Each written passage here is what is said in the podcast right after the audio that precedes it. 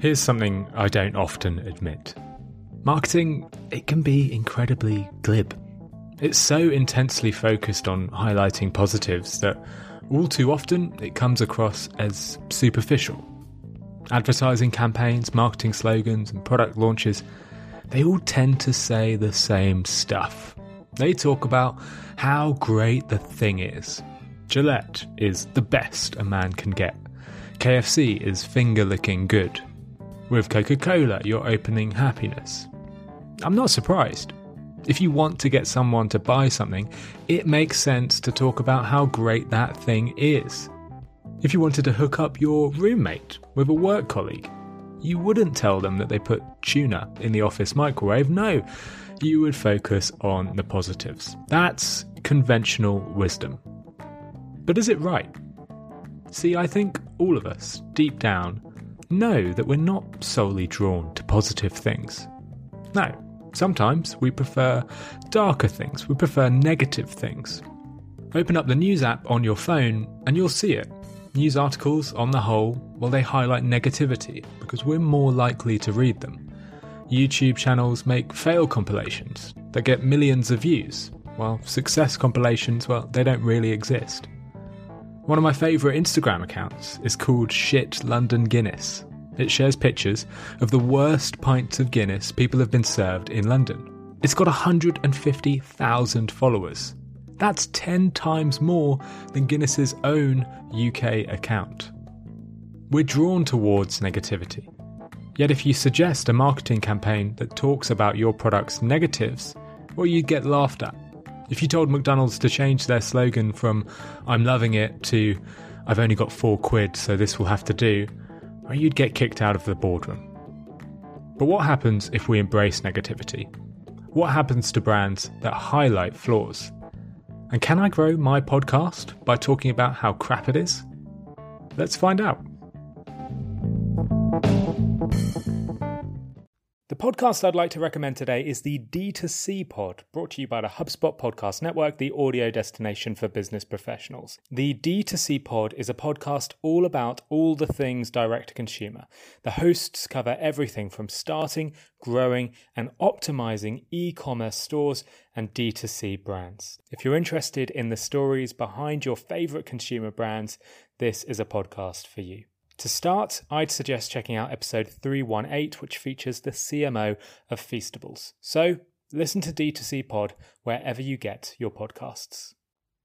Finding a service solution that helps you better connect with customers and keep them happy can feel impossible. It's like trying to remember the name of someone you've just met at a networking event. I've made this mistake before, introducing a colleague to my new friend Dan, only to find out his name was actually Ian. Being personal with your customers is important, but keeping on top of all that information can be very hard. That's where HubSpot's all new Service Hub comes in. It brings service and success together on one powerful platform for the first time ever. It's got an AI powered help desk and an AI powered chatbot that handles frontline tickets fast. Plus, it comes with a customer success workspace that helps reps anticipate customer needs. Plus, it never forgets a first name. All of that can help you scale support and drive retention and revenue. That means better service and happier customers at every stage of the journey. Visit hubspot.com/service to do more for your customers today. Hello folks, I'm Phil Agnew and you are listening to Nudge. This is the final episode in this four-part mini-series where I take a nudge that I've talked about on the show and test it out for myself. In the previous episodes, we've covered social proof, the peak end rule, and reciprocity. I've shared how those nudges have helped me attract hundreds of additional listeners, gain an extra 100 five star reviews for the show, and have helped me run a 56 kilometre ultra marathon. So check out those episodes if you haven't already. Now, with these shows, there's a fair bit of additional resources, things like images of the ads I've run or data behind the tests. To grab all of those resources, just sign up for the mailing list. There's a link to do so in the show notes, and once you've signed up, you'll get taken to a page with all of the behind the scenes resources. In this show, I'm going to be testing out the pratfall effect. The pratfall effect is essentially a bias that draws us towards things that aren't perfect. Studies that I've shared before on episode 58 of Nudge have shown that revealing a weakness during an interview can make you more likely to get a job, and how spilling coffee over yourself can make you more likable. But it doesn't just apply to people, it applies to brands and products as well. Consumer psychologist Adam Ferrier, a previous guest on Nudge, he proves this by asking a representative sample of 626 people a question about cookies. The participants were shown two cookies that were identical, apart from one small difference. One cookie had a rough edge, while the other cookie had a perfectly smooth edge. The cookie with the rough edge was overwhelmingly the favourite, with 66% of people preferring it. The pratfall effect didn't detract from the appeal, it actually increased it. This study was repeated, this time with a Polish chocolate spread brand called Lindo Lada. The company created two identical ads for their product. In the first, the chocolate spread was neatly spread across toast.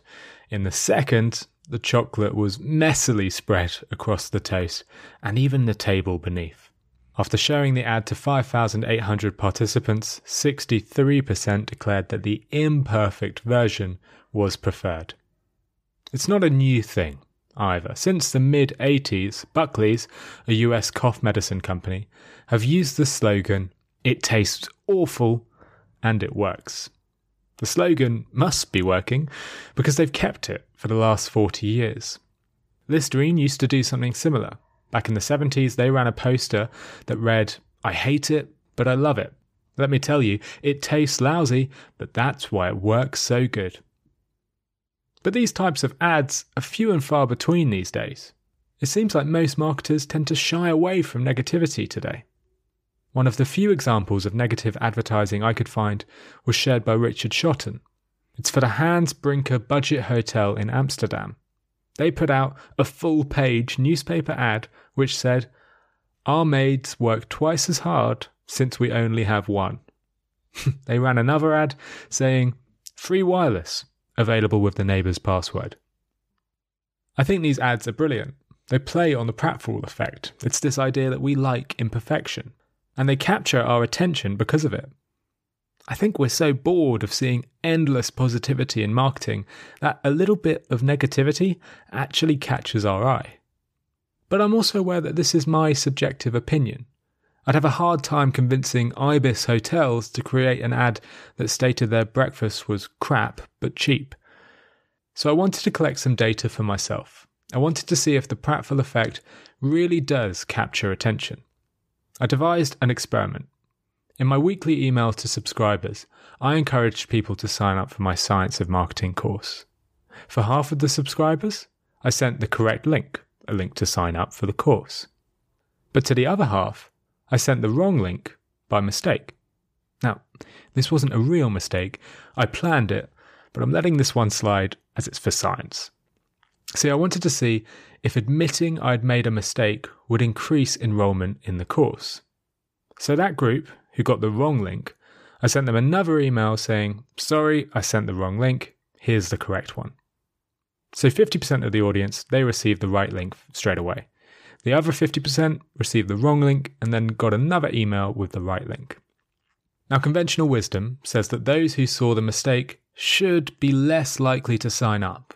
After all, who would want to take a course run by someone who makes such basic errors in their email marketing?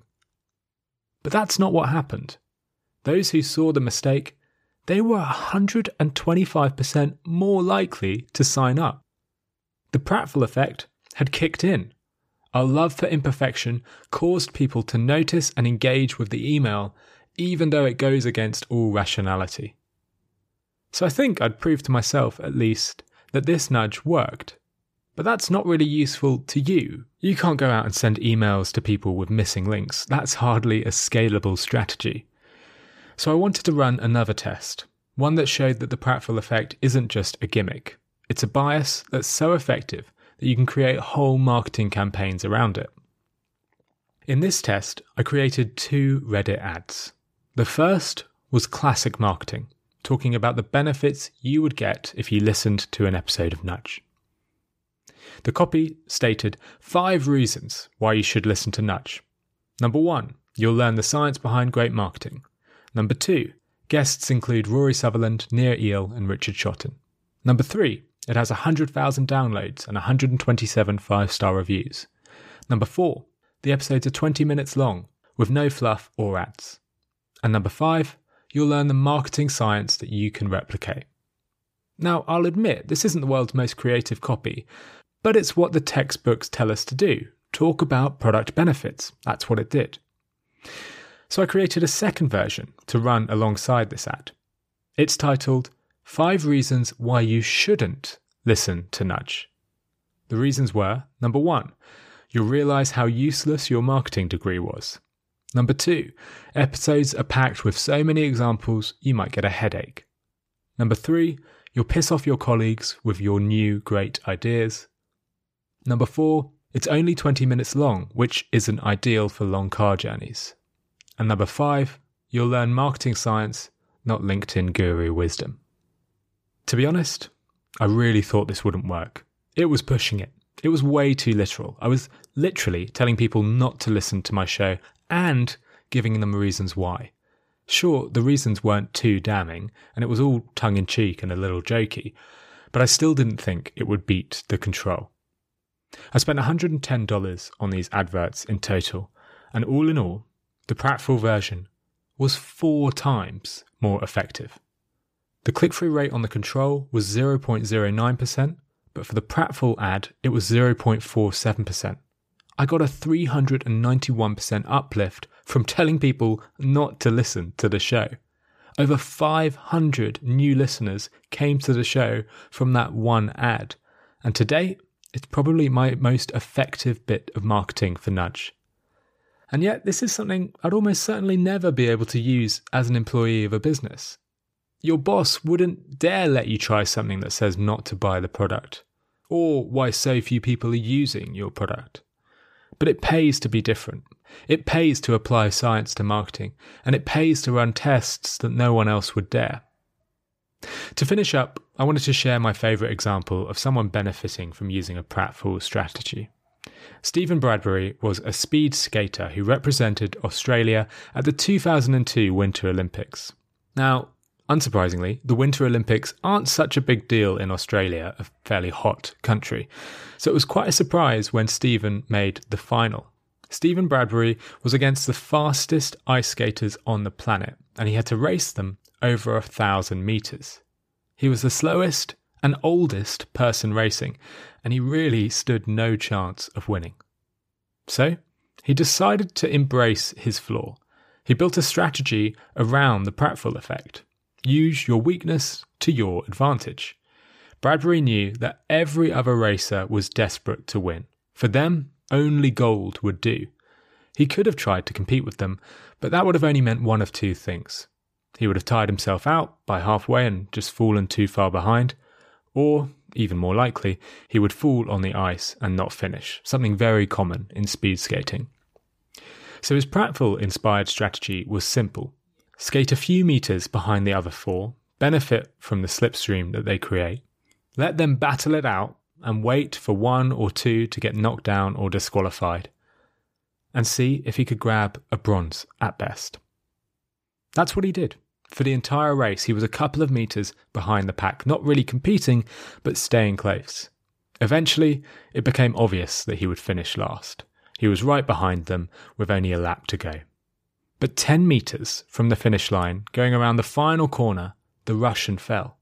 And the Russian took out the American, and the American took out the Canadian, and the Chinese athlete went with him.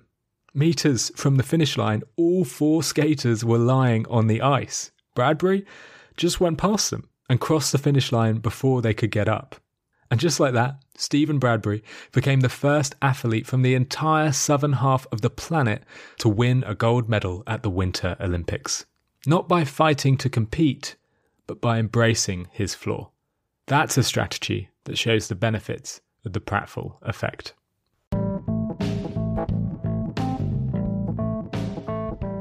All right, folks, that is all for today and all for this mini series on experimenting with nudges. I really hope you've enjoyed these four episodes. Please do let me know what you think, either by leaving a review or just getting in touch with me directly.